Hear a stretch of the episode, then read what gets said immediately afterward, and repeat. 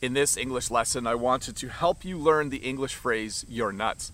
When you say to someone, you're nuts, it means you think that they are crazy. Uh, maybe they have told you that they are going to do something that you think is dangerous. Maybe your friend says to you, I'm going to go skydiving, or I'm going to start mountain climbing. You might say to them, You're nuts. Because maybe you are someone like me who is afraid of heights or who is scared of heights. I do not like being up high. So if a friend of mine said to me, Hey, I think I'm going to go skydiving, I'm going to jump out of a plane with a parachute, I would probably say, You're nuts.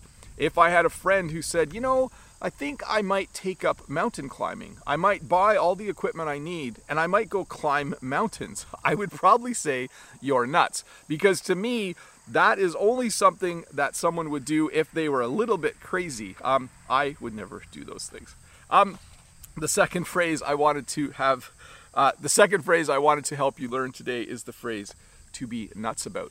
When you are nuts about something, or when you are nuts about someone, it means you really, really like that thing or you really, really like that person. So here's a good example. I'm nuts about pizza. Um, whenever I think about what I want for supper, I usually think, I think I want pizza. I'm just nuts about pizza. That means I really, really, really like pizza. Or you could think of a situation where one person likes another person in a romantic way. You could say, oh, she's nuts about him. That means that she likes this person, she likes him a lot she really, really likes him. So if you ever hear someone say, "Oh yeah, did you hear um, Joe and Mary went out the other day and I talked to Joe and Joe is nuts about her." Basically, that means that Joe really, really likes her. So to review, if someone says you're nuts, it means they think you're crazy. Um, like crazy in the way where they think you're going to do something that a logical person wouldn't do. And if you uh, say that you are nuts about something, it means that you really, really like it. Um, let's look at a comment from a video, from a previous video. This uh, comment is from Juquin U, and Juquin says, Hi, Mr. Bob. Thanks for your lessons. Today I learned the word broth and its use in an idiom. I wonder what is the difference between broth and soup? And my response is soup has noodles, vegetables, and sometimes meat in it.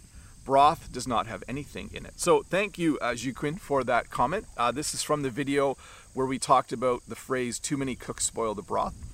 So, yeah, soup is usually a broth that has many other things in it, usually vegetables, sometimes noodles, and sometimes meat.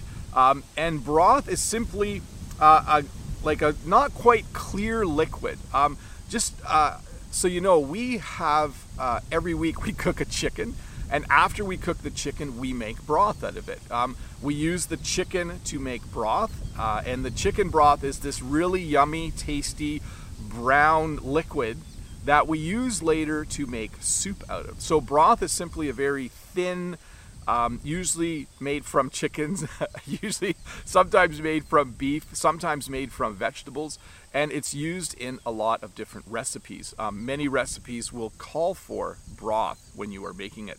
When a recipe calls for something, it means that it is required. Um, so here's something interesting. When I was a kid, we had soup for lunch every Sunday. That was always the Sunday lunch. It was kind of this um, I guess, a tradition in my family. Every Sunday, my mom made soup, and every Sunday for lunch, we had soup. I'm not sure if you have the same tradition. Uh, let me know in the comments if you eat soup on a specific day of the week. Well, thank you for listening to this episode of Bob's Short English Lessons. If you would like to support me and the work that I do to help people learn English, please head over to patreon.com slash Bob the Canadian. Hi, Bob the Canadian here. Thank you for listening to this English podcast lesson. If you would like to support me in the work that I do as an online English teacher, please visit patreon.com slash Bob the Canadian.